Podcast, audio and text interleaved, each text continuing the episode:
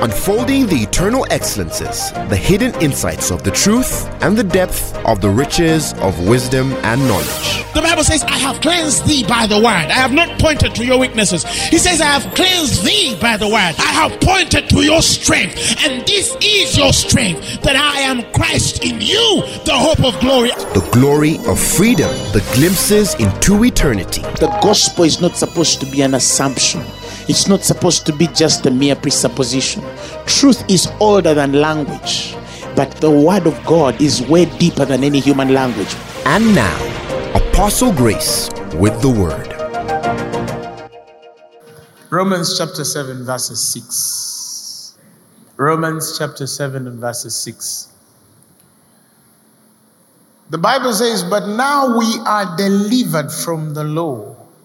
Shout amen. He didn't say tomorrow. Say now. He didn't say next week. He said now. The Bible says, But now we are delivered from the law. You know, sometimes I ask myself, do people read the Bible or the Bible reads them? Do you understand? Do people read the Bible or the Bible reads them? The word has said, but now, underline the word now. We are delivered from the law. Now, present day, we are free from the law. Now. That means back in the day it was the story, but you can't say that now and say that you are under the law. The Bible says that now, now, now, underline that we are delivered from the law, that being dead wherein we were held. That means when we were under the law, we were dead. That means anybody under the law is dead. Anybody that tries to balance the law and grace is alive and dead. They have some parts on them that are dead, and they have some parts of them that are alive. Praise God. The Bible says that being dead wherein we were held, praise God, that we should serve in the newness of spirit. Somebody shout hallelujah. We should serve in the newness of spirit and not in the oldness of the letter. That means any man who has walked out of the law and into grace is serving in the newness of spirit. Somebody shout amen. amen. You serve in the newness of the spirit. You live in the newness of spirit. You minister in the newness of spirit. Your life is in the newness of spirit. You know, sadly, big, big, big part of the Christian faith is very ignorant of what the spirit realm is, who the person of the spirit is, the operation of the things of the spirit. Because we relate many of the things with a carnal nature, with a life that is seen and present. Are you following me? And back in the day, before we understood this message long ago, we used to have conversations, and somebody's really expressing, you know, the dear condition of their heart, and they say, you know what? Recently, I've been dry. Right? Somebody says, you know, I spent a whole month dry.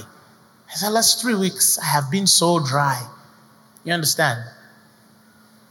And what they mean to say that in the last two, three weeks or four, in the right language, they're actually trying to say that the carnal part of me has really given in way more than my spiritual.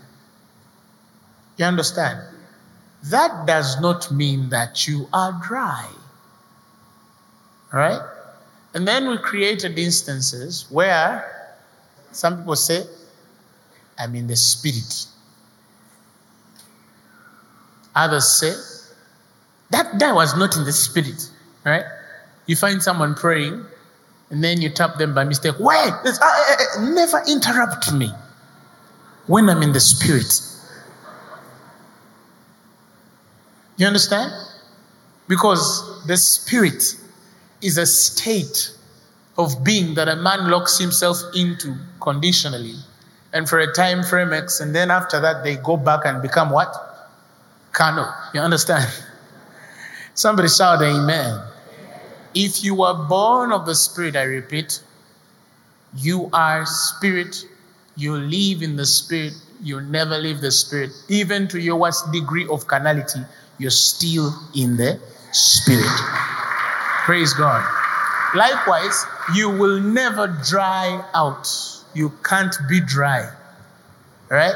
There might be instances where you might feel carnal, but feeling carnal does not mean that you're what? You're dry. Are you following what I'm saying? You can feel it like a carnality. There's times probably your flesh gives in more than your spirit or tries to override your convictions of the spirit. That does not mean that you're dry. Dry places are where devils go they are chased. You remember the scripture? That when one rebukes a spirit, it goes out of a man and walks through dry places, seeking rest and finding none. And then he says, I return unto my house whence I came from. In other words, dry places are places where demon spirits go. You can't say, I am dry. That means I am ready for whatever they are chasing out, right? And I remember back in those days before we understood the latent power of a new creature, they used to tell us when they are casting out devils, also you be praying because you never know. A demon can come out of somebody and what? Enter you. So when they start rebuking devils, bad, then somebody screams, ah! we also start shakara la la la la la la fire. You understand? We used to put on armors, armor of God, breastplate of, belt of, sword, shield. You understand? Because we were told that eh, eh, eh, if you don't shield yourself in the spirit realm, a demon can leave one person and enter another. Those things don't happen in Phaneroo. We are a new creation in Christ. We have the life which is of God in us. Why it has left someone, let it fly out. Why should it be dry enough? You understand? So, even at your worst carnal nature, if you are born again, you're still as full as the day you first believed. Somebody shout, Amen. So sometimes if you go through that, you can say, I'm going through like a very interesting period. Right? But don't say, I am dry, because you're not actually dry. It means you're the kind who walks by feeling and not by faith. Christianity is a life of faith. Sometimes the feeling will come, but what if the feeling dies? Yeah, yeah, there are times I've been in the presence of God and you know the wave of the spirit pulls your hair from head and then you feel it moving yeah i've had those events too but there are times i pray and it's not there that doesn't mean i'm dry somebody shout amen when you understand the mystery of faith you will do the craziest miracle at your driest why because you have finally understood that it's not about what you feel and it doesn't matter how much your carnal nature tries to exert itself on your spirit man. To change the narrative is simply a choice, one of which is speaking in tongues. And so I you know, somebody will tell me, you know, I really try, I want to speak in tongues, but when I try, tongues don't come. That's the essence of why I'm dry. You understand? And I tell them, you know why when you pray in tongues you cannot pray? It is because either you have fake tongues or you don't understand what it means to speak in tongues. The Bible says, and they spake in tongues as the Spirit gave them utterance. Are you alone in your speaking of tongues? Answer me. No, you're not alone when you're speaking in tongues. Somebody's helping you. Come on. That means just open your mouth. And it just flows.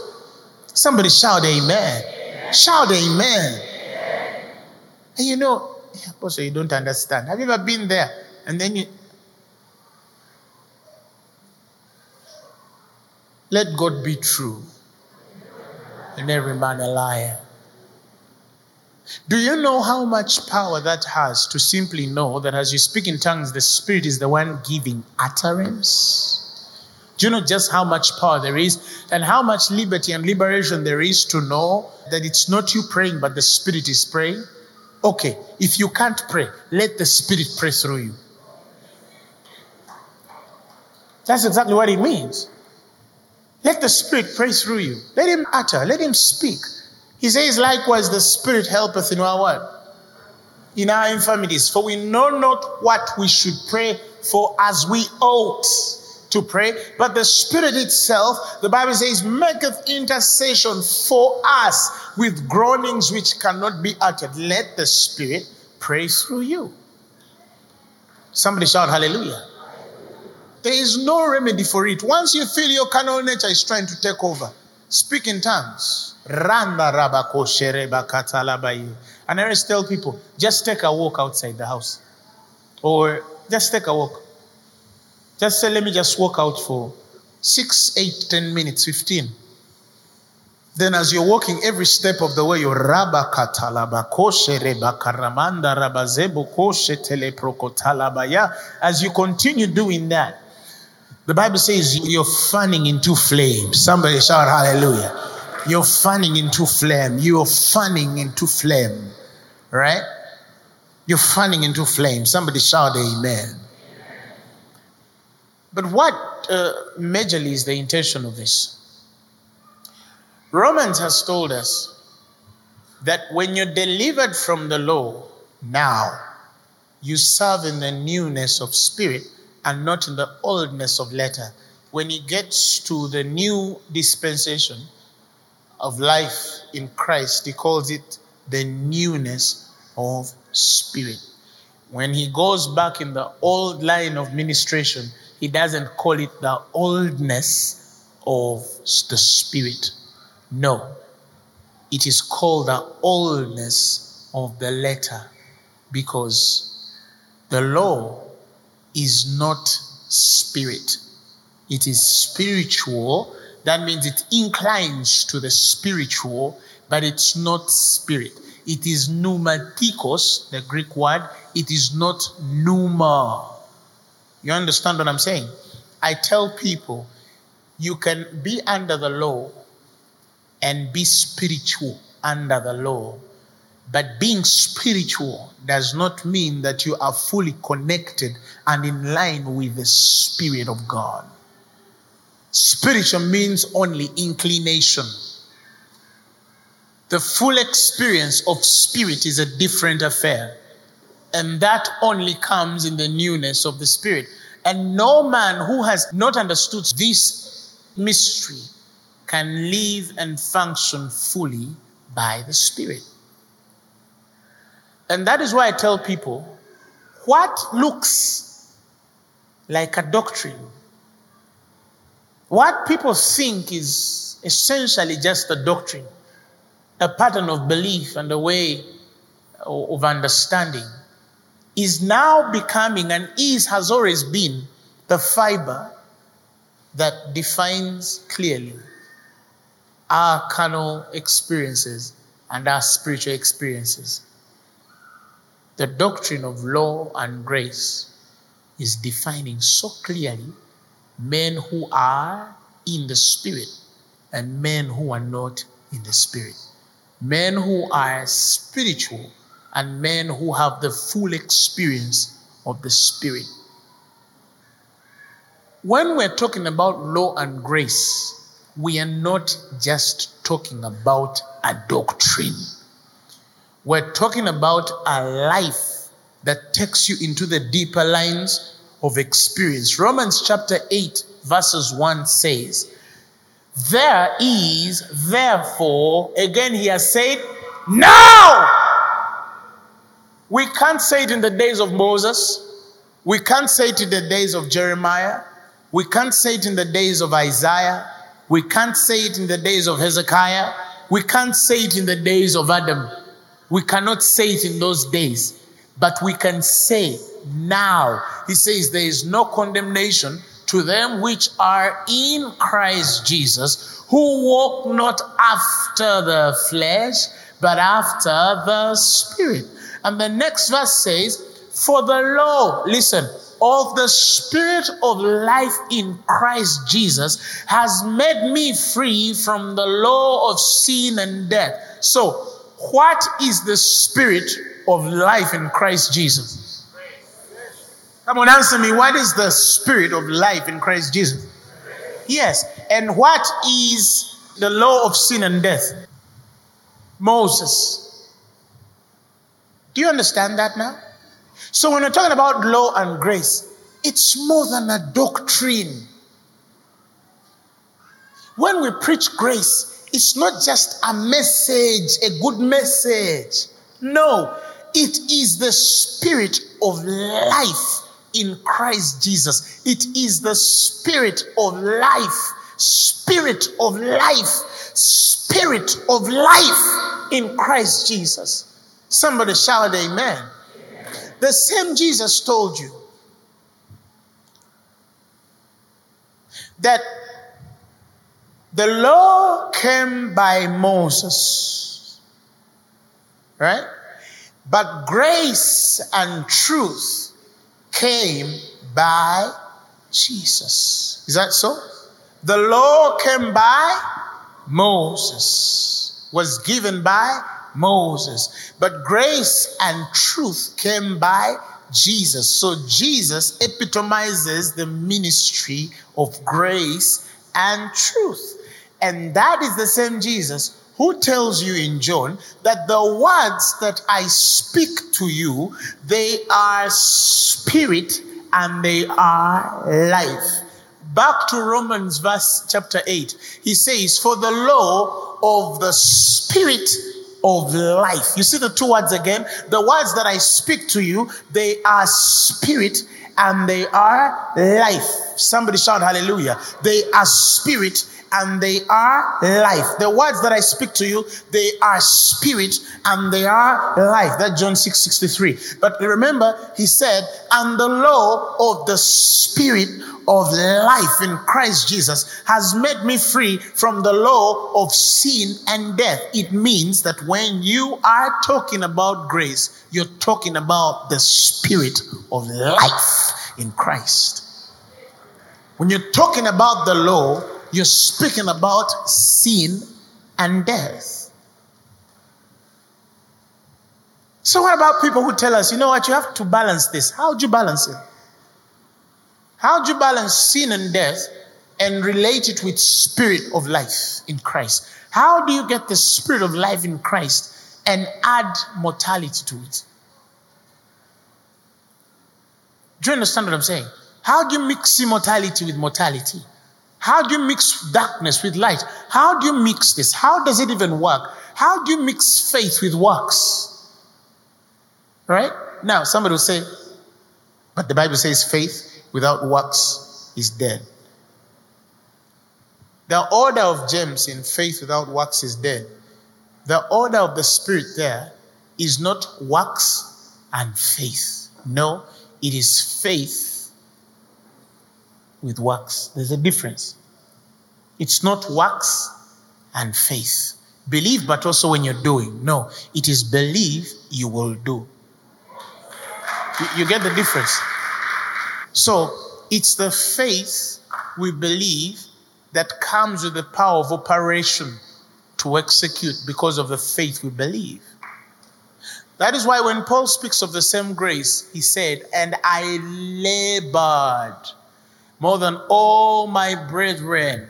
Yet not I, hallelujah, but the grace of God which was with me. In other words, the grace of God in Paul labored more abundantly than his brethren. Are you following what I'm saying? It labored more abundantly than his brethren. So, grace is not a passive experience. It's an active experience. but you continuously carry the consciousness that it's not your activity, but the activity of the person of grace within you. That's the only difference. So it doesn't mean that we don't believe. In fact, people who don't understand this message think that we ignore works. No, we don't ignore works. We're only saying there's a difference between your personal works and then put them to faith and the works of faith.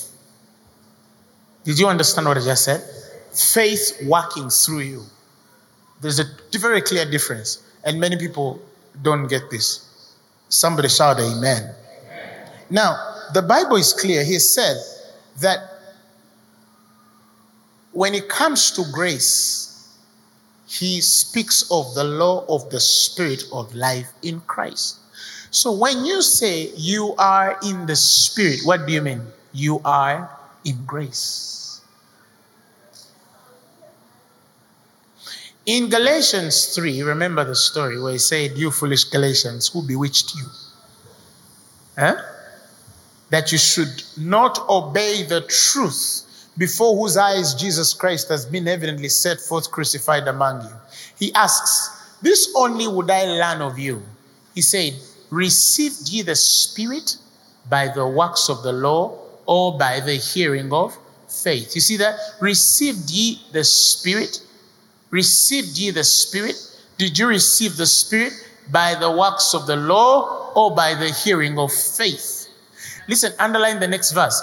The next verse says, Are you so foolish? Listen, having begun in the spirit. Yeah? You, you see, you see, you see? That means when you receive grace, it means you are in the spirit. Shout amen.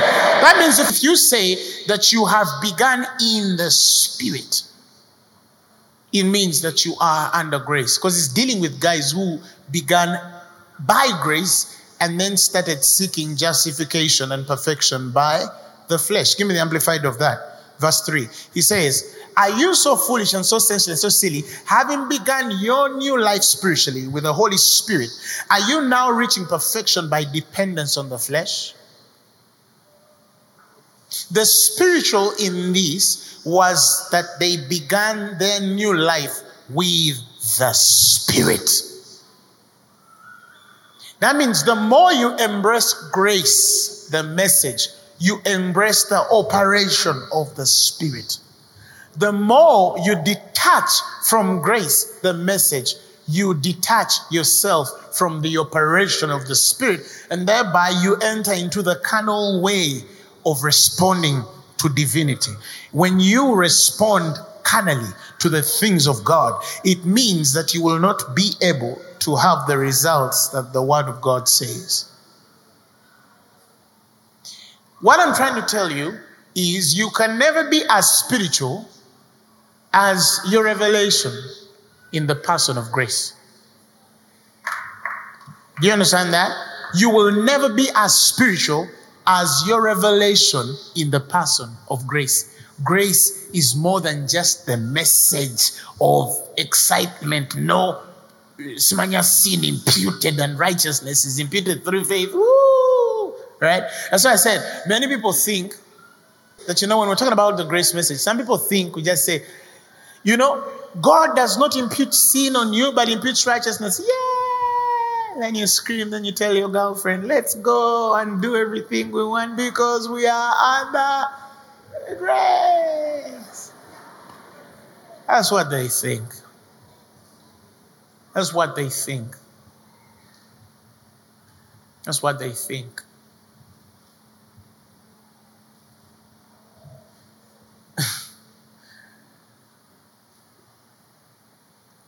We all know grace is not a license. Because man doesn't need license to sin. Uh-uh. The baby that lied for the first time when they started talking, they didn't lie because they got the license and say, see, I have my license to lie. Then they tell a lie. No, the baby was born naturally a liar. Because of the original Adamic what? Nature. Who is that? Not me. Yet he's the only one in the room. She's like, but It's not me. Aren't you the one? No. You understand what I'm saying? But because it's in kids, it's in them, the original nature, the Adamic. Salvation, when we give them Christ, is when we help them understand that you are a new creation. And behold, the old is past and now new, and the all things are of what? God. But originally, they are Adamic as can be. They are sweet kids. but They are technon, yes, but they are Adamic. There is nothing a child is not capable of doing in the Adamic nature. Somebody shout hallelujah. So, when we are talking about that, you must appreciate. You see, over the years, I think, I know many of you have probably come across this where people have, uh, you know, classified us as extreme grace preachers, right? And if you go on the internet and then you Google extreme grace preachers, there's a list of things that extreme grace preachers preach. In fact, one time when I looked at that list, even me, I got shocked. You get it? Because many of the stuff I read, I didn't know any same grace preacher preaching them. But I could see that it was interpreted by carnal men as though that was implication. You understand? You know, the worst part about being carnal is that even in the purest communication of things, the worst distortion can take place. And if you've walked in the Spirit for so long, you realize that almost every level of distortion defines distance between. Who understands what I'm saying?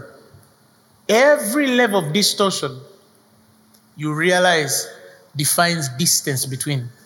I'll give an example. If you go on telephone, hello, eh? Ah, hello. Why is it that you're not hearing that person very well? Because they are far from you. If they were in two meter space and you're talking to them, you'll not be having problem in distortion of communication. It only means that they are distant. You get it? If you send a text message and then someone receives half of that text message, it is because communication is distorted because that person is far from you. You get it?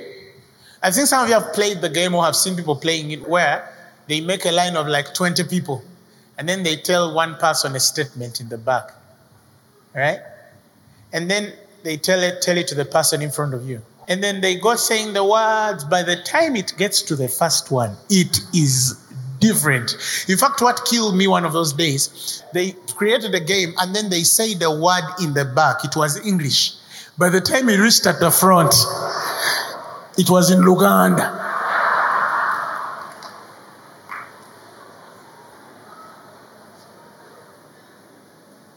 Distance creates distortion. So sometimes when people carnal interpret things of the spirit a certain way, some of us don't go back to ask ourselves the question, how distant are they from where we are? That defines distance. Jesus enters the temple and he says, Break this temple down and I will rebuild it in three days. And the Bible says, And they knew not that he was speaking about his body. And they say, But hey, we've built this temple for 46 years. How then do you tell us that you're going to raise it up in three days? But the mystery is in the 46. Because the number 40 means trial, and the number 6 is the number of man. Meaning that this temple was a result of man's highest level of trial. As far as a man can be tested, this is the best they can build. He's telling them, break down this one. I, God, will rebuild it. In other words, what man could build by testation, I can build by testimony. You get it? 46. The number 40 means trial, the number 6 means the number of man. That is as far as the effort of man can go. He's trying to tell them substitute the effort of man with the effort of God and you see whether I will not deliver. But they did not get it because of the distance from where the Son of God spoke. And it's so funny that even when the distance was there with the Son of God, many times he would not try to explain himself more except to those to whom it was given to understand. Do you understand what I'm saying? When he gets to the 12, he takes even time to expound. God can only explain to the man who is able to understand. Do you understand what I'm saying? But when he's in the 5,000, he's speaking in parables.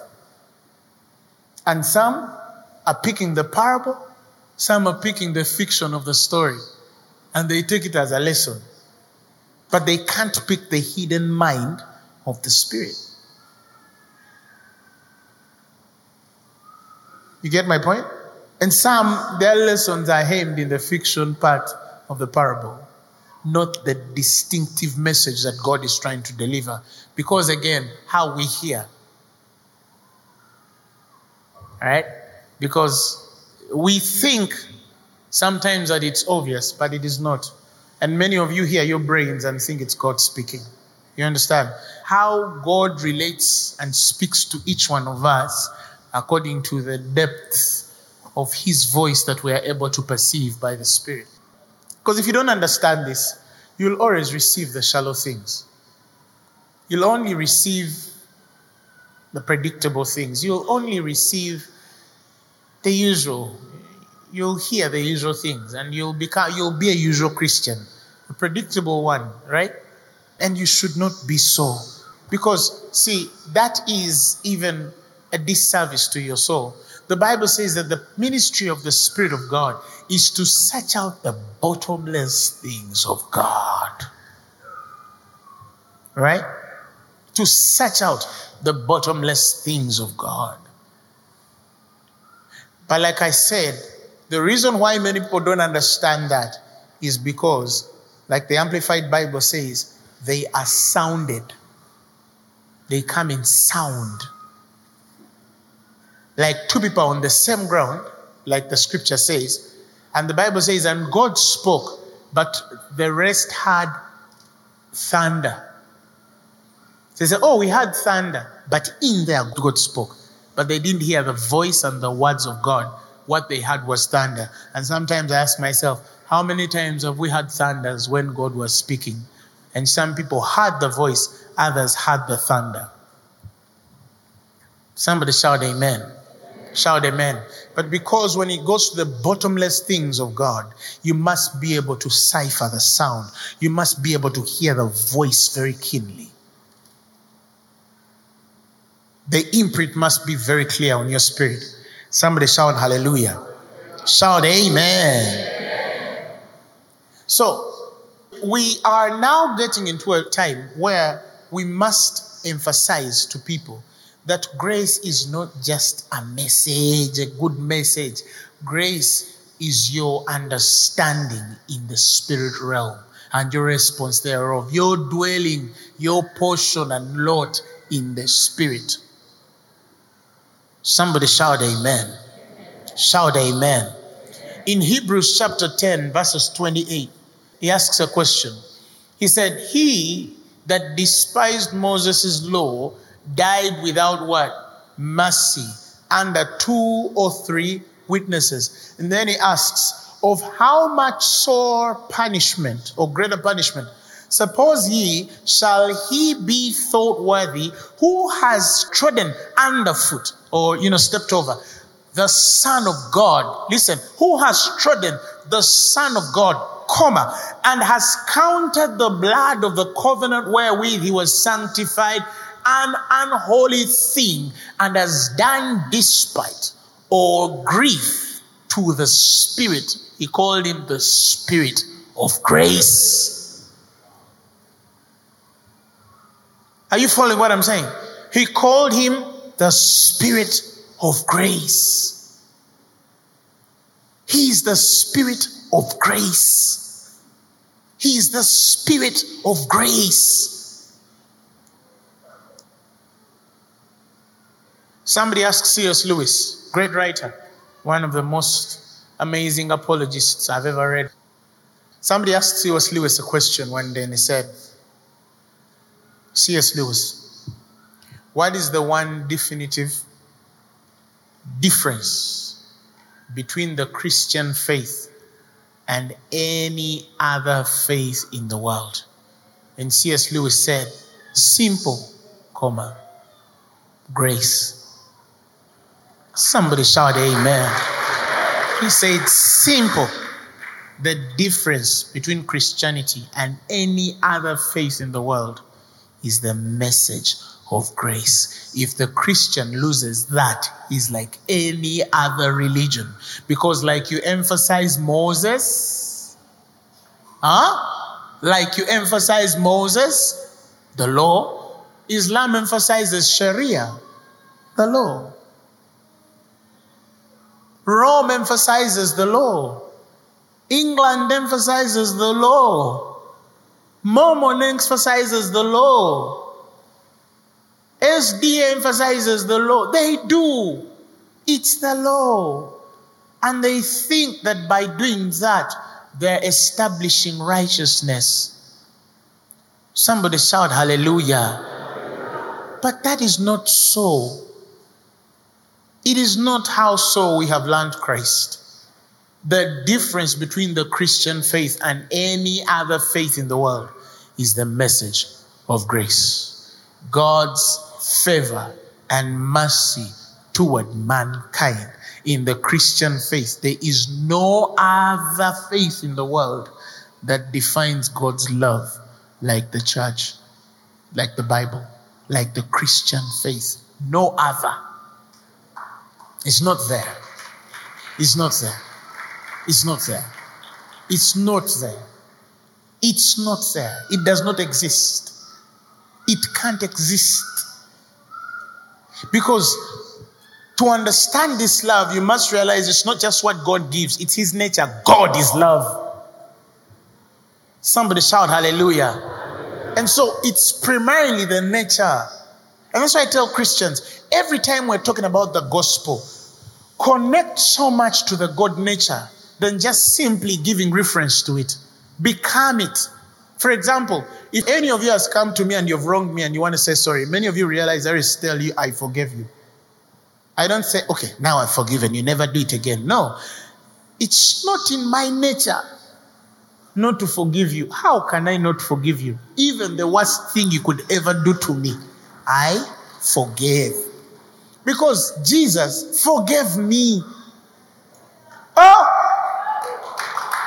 Somebody shout hallelujah. Jesus what? How can marriage fail when you understand that? How can life fail when you understand that? How can you fail when you understand that? How? You understand what I'm saying? I what? Forgive. Right? Because Jesus forgave us. Somebody that need to tell me sorry for me to forgive them. No, it is a default thing. The moment they do it, shift, delete. Yeah, so it doesn't go through the recycle bin. You can't restore. yeah. Shift, delete. So when you go on your computer and then you select a file and say shift, delete, it doesn't go to the recycle bin. It goes straight out. Tap somebody and tell them they're talking about me right there. Yeah, it's better to first believe it. Confession is powerful. Somebody shout hallelujah. Confession is what? Powerful. Christ forgave us. The Bible says Christ forgave us. Christ forgave us. He's, he's not forgiving us. In fact, I no longer to go to Jesus for forgiveness. Every time I go before him, he's like, let's not talk about that. How do we fix it? Yeah, I forgive you, Grace. How do we fix it? Do you understand what I'm saying? How do we what? How do we fix it? How do we fix it? How do we move on from here? That's the way of the Spirit of grace. That's how you relate with friends. That's how you relate in your. That's how you relate. How? Okay, yeah, yeah, yeah, yeah. Way forward. Always look at a way forward. Always go forward. Always go forward. Always just move on forward. Offense is weakness. Do you know that? It's weak to carry offense. I'm offended. It's weak. It's weakness. Praise God. If they won't move on, it's okay. You at least keep quiet and leave them. But don't carry offense. Me, there's nobody I hate. They can't look back and I say, God, I hate that person. No. Even if I try, in my nature, it can't. You understand? Because the spirit of grace in me forgive. Somebody shout hallelujah. Shout what? Hallelujah. Yeah, there are people here, I don't know even how to talk to them anymore. But in my heart, I forgive them. You, I don't have any, me in my heart, I'm free. For who saw the Son free? It's free indeed. Somebody shout hallelujah. You always walk proud and know in your heart you will, don't have anybody in this world you hate. How about Satan? That one. Satan, I hate. Satan? That one. I don't want to know. Praise God. Satan, that one, yeah. That one. Lucifer. That one, I don't want to know. Praise God. I don't want to what? I don't want to know. Praise God. But you see,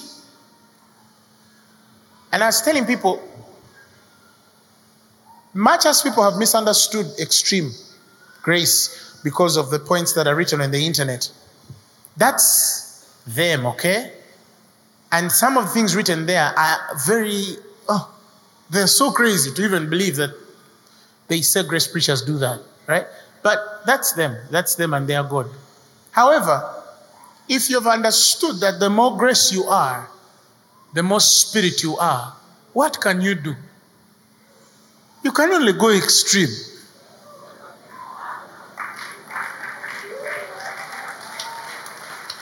Are you telling me what can you be? Extreme. Praise God. Except that again, I must admit that sometimes we have misrepresented the message because of sometimes how wisdom is not applied when we are relaying this great message. I'll give you an example. One time I was watching a television, one of the most popular grace preachers we have in the, in the world now. He was teaching about repentance. And of course, everything he spoke I was in agreement with, except one. I'll come to that. But he said, for example, he said, if you fall into sin or if you make a mistake or if an error you're dealing with a, an addiction or whatever, the true spiritual warfare begins when you say, I am the righteousness of God in Christ. That one I agreed because I had taught it myself and I can qualify that by the book. Okay? Why? Because repentance, the Greek word for repentance is metanoia, to change the mind, right? To metanoia, to turn back. It's like you're walking this direction, right? And then you go to this direction. That's repentance. Metanoia, to change the mind. Yes, you stole. And then you say, I'm not a thief. That's repentance. Did you know that? That's repentance. You're changing your mind. Okay, God, I stole. I'm sorry. I am the righteousness of God in Christ. I can't be a thief. That's repentance. You get it? So he spoke it and said, so, and then he added and said, when you do that, don't be sorry. Just say, I'm the righteousness of God. Me, that's where my problem came. When somebody says, don't be sorry. Listen, the Bible speaks of godly sorrow. It's what leadeth to repentance. You cannot have godly sorrow and not repent. And you cannot repent without godly sorrow. Don't confuse sorrow with asking for forgiveness. It is okay to be sorry before God. Right? It's okay to ask for forgiveness if you don't know that He has forgiven you. But when you know He has forgiven you, when you go to God, you realize it's not even the issue of forgiveness, but it is the sorrow, the godly sorrow that I have set myself against the will and purposes of God. I'm sorry. I'm sorrowful for this God. But I choose to believe that I'm the righteousness of God in Christ. And this weakness is not defining me. I'm more and above it. I choose to walk by the word of God and the fulfillment. And I refuse any negative energy, any words of accusation, any guilt, street, uh, treat, sorry, of the devil that he tries to put in my way to disqualify me and make me weak through guilt and condemnation. I'm not under condemnation for him, Christ. For the law of the life giving spirit in Christ has set me free from the law of sin and death. That's a man repenting. But when we remove the sorrow, we start becoming stupid. I'll explain why.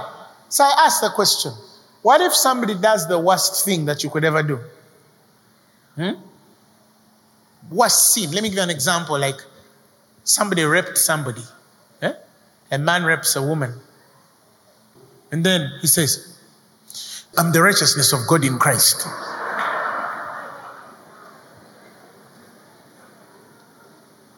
You've damaged someone and you say you're the righteousness of God in Christ? No. At that particular point, sorry is most important. Right? Isn't it? Although there are people who will never take your sorry when you've wronged them. You know, there are also people who don't forgive. Now you can say, I'm sorry. Why I have to kill it? You know, but but you see, now we started to see a breed of young, and most so young people who, because they are under grace and they are not sinners, righteousness is imputed on them and they don't sin, therefore they are not sorrowful. They hurt their parents so bad, and the Kagai says, I'm not under the law, I'm under grace. I'm a saint, I'm not a sinner. Your parents are hard. I was dealing with a young man some time back for him, he will never say, I'm sorry. At least he will use a political answer like, uh, I admit that was a mistake.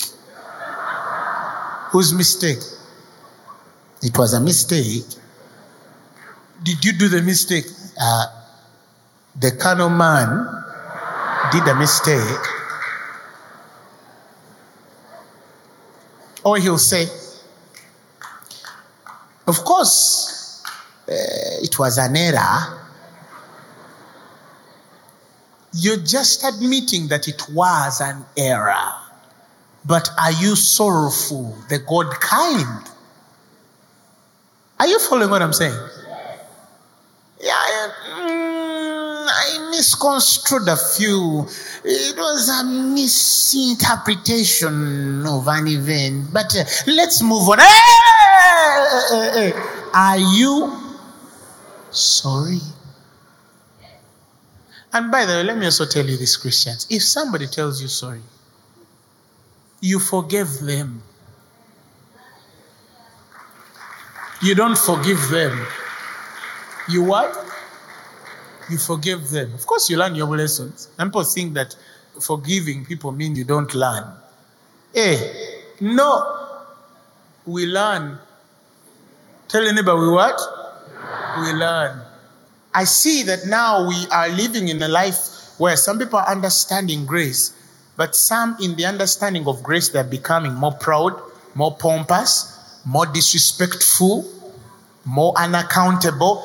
And I know why this is happening. You see, I think there was a big era when the church started speaking about the personalization of salvation. Because when we started to teach that salvation was personal, not a corporate affair, it was supposed to be healthy if it was only maintained to the life of the man's commitment toward God. But the Church of Jesus Christ, if you're a student of life, you're realizing that the church has gotten so over personalized in God that they are not accountable to anybody or anything. If I drink alcohol, mm-hmm, salvation is what? Personal. If I hang out this way and then I dress that way, are you the one taking me to heaven? Did you die for my sins? Salvation is what? Personal. If I pray, I pray. If I don't pray, it's none of your business. No, I'm my brother's keeper. Why didn't you pray? If I pray, is it any of your business? Salvation is what? Now, the over personalization of salvation is now bringing more problems in church because it's detaching people from the accountability of fellowship and not neglecting. The Bible says the fellowship of what? Of saints, as some do, as the manner of some is, but exhorting one another, and so much the more as you see the day of the Lord approaching. The Bible says, submit yourselves to one another. Yes, salvation is personal, but you stumble me when I find you drunk.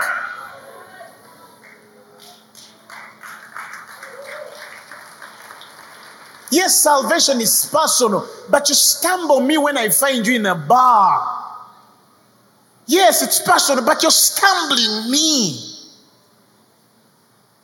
And the Bible says you cannot do anything where we, the brother, shall be stumbled.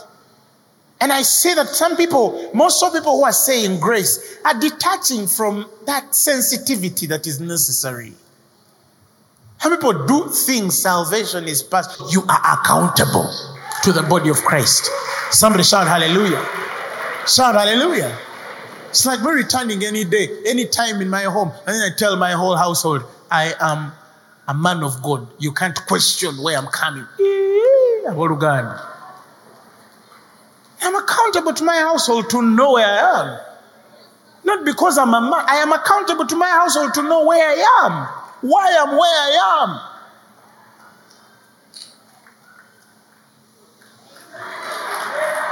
am. Praise God. Now we have a bunch of people who live the way they do. Salvation is personal. Are you the one going to take me to heaven? Me, I know me, Jesus, who called me. If I'm born again, I'm born again. If I have this weakness, God knew that I have it. Uh, But nange, please, please. One time I was counseling somebody, and then said, I didn't invite you, apostle. I didn't call it in me. And if God knew that I was going to be this way, it was His business to deal with it. So while He deals with it, can you just chill? no, but no.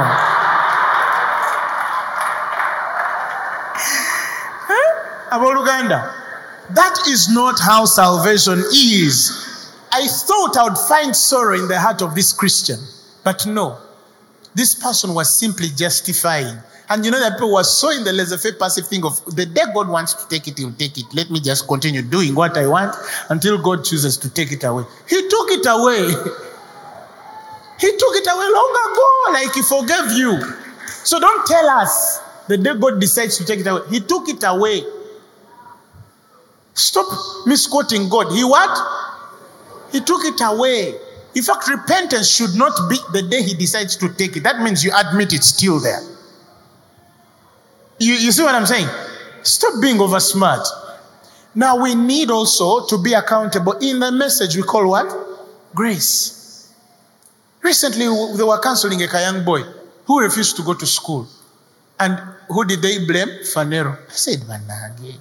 Even me now, I'm the one refusing people to go to school. Me, I studied. My pastors have studied. Some have gone back to school. We are releasing students every year to America, Europe, Australia to study. And then someone comes out and says, Me, I'm in Phaneroo. I don't go to school because I'm under the Spirit. Where?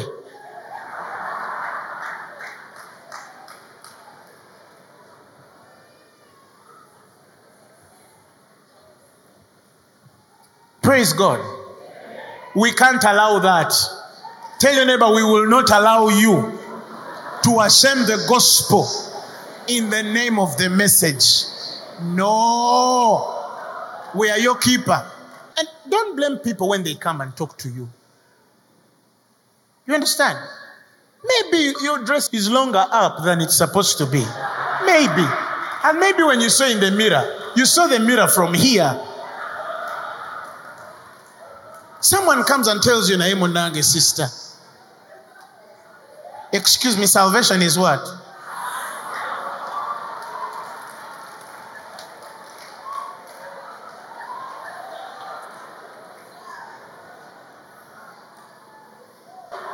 Is that what brought you to church? What brought me to church? Is that what brought you to church to observe me? Hey, hey. Do you know the things people are dealing with? Do you know the things people are fighting? You also pass with this. Now people are fighting things.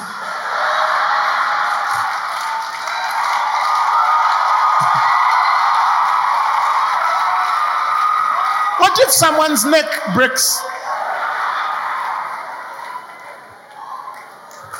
Salvation is what? No, don't do anything that stumbles your brother. And if if you are called out by somebody and they tell you, you know what, I think this brother is stumbling, be quick to say sorry. Be quick to say what? I am so sorry that this has stumbled you. So sorry. Go, go back home. Ask the tailor to add another two, three levels. Why? Because you're the message. When you walk like this, you're preaching.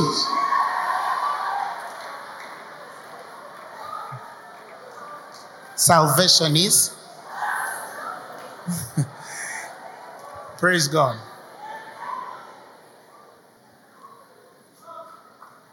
What makes the Holy Spirit holy is not just the word holy. There are many spirits. There are many what? Spirits. And some people think that because we can identify and say this is a holy spirit, this is an evil spirit, some people think that that is enough. No, there are men who looked at Jesus Christ and called him the prince of demons. Are you following what I'm saying? So it's more than just the separation because what you call holy, another man doesn't call holy. What you call Holy Spirit, probably another person in another faith calls holy, but is not actually what? Holy. And I tell people that why do people think it's just enough when we say Holy Spirit? Why people think that it's just enough because you said Holy Spirit, therefore he's holy? What if I said, Spirit, touch this person? Then you know those my very skeptical people in, in the meeting. Did you hear him say Holy Spirit? He said Spirit. Which spirit? Salvation is.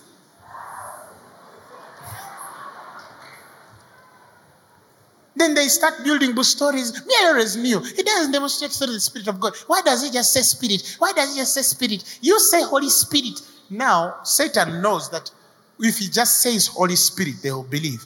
And funny chaps are doing things in the name of Holy Spirit. Like that's why you see some people with problems that recently I was with some guys in Malaysia, and these guys are saying, Oh, when you say Jesus, say, No, no, no, no, it's not Jesus, he's Yeshua. Call him by his name, Yeshua, Hamashiach. They even written Bibles, wherever there was Jesus, they put Yeshua, Yeshua, Yeshua, because they think it's more holier to call him Yeshua. Listen, whether he's Yeshua or Yesu or Jesus, the name alone is not enough because there are Yeshuas that are not Yeshua. But the name is in the nature that even the Muchika from Kabare says, Yes, and cancer disappears. What are you talking about?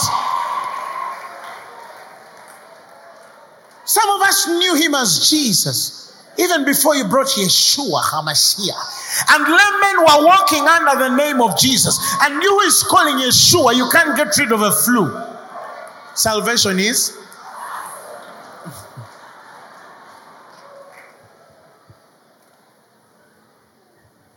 but what defines this spirit as holy is because he identifies with the person of grace. He is the spirit of grace. I want you to open your mouth. Just open your mouth and speak to God. We just want to take an opportunity to thank God for the message.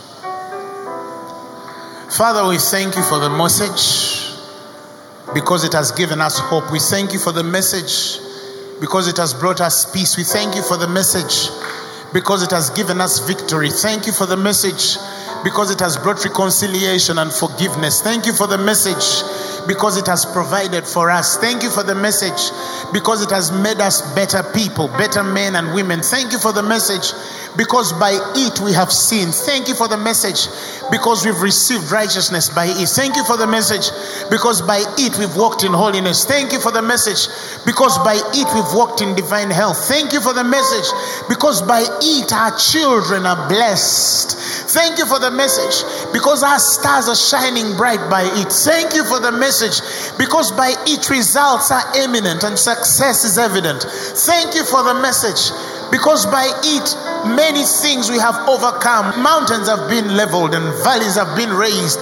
Thank you for the message, God, because now we know how to live. We know how to be. We know what to believe. We know who we are. Somebody just raise your voice and thank God for the message of His grace, which is able to keep us and give us an inheritance amongst them which are sanctified through faith. Thank God for the message you're hearing.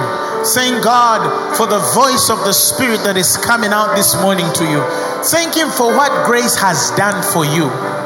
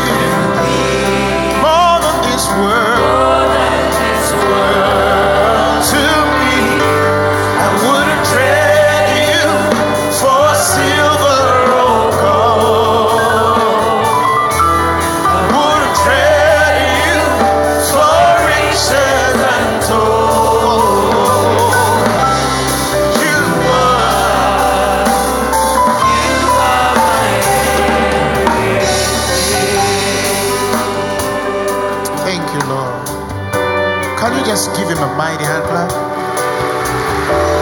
Come on, Clap for Jesus. Clap for him from the bottom of your heart for giving you such a wonderful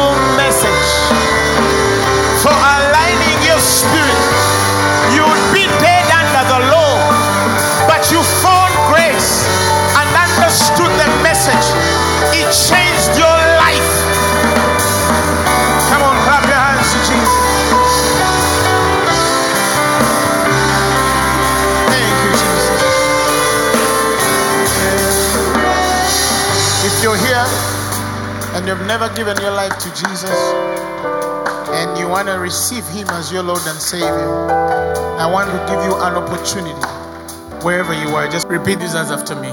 Say, Jesus, thank you for your word. I have heard your message, I have received it fully. Tonight, I receive you as my Lord and Savior who shed his blood for my sins and was raised for my glory. Amen. God bless you. The message you have just heard was brought to you by Phaneroo Ministries International. For more information, contact us on telephone number 041 466 4291 or email us at phanerookampala at gmail.com. You can also find us on the web at www.phaneroo.org. Or better still, feel free to join us every Thursday for our weekly fellowships at Uma Multipurpose Hall from 5 p.m. to 8 p.m. You can also catch the live stream at livestream.com slash Phaneroo. Phaneroo, make manifest.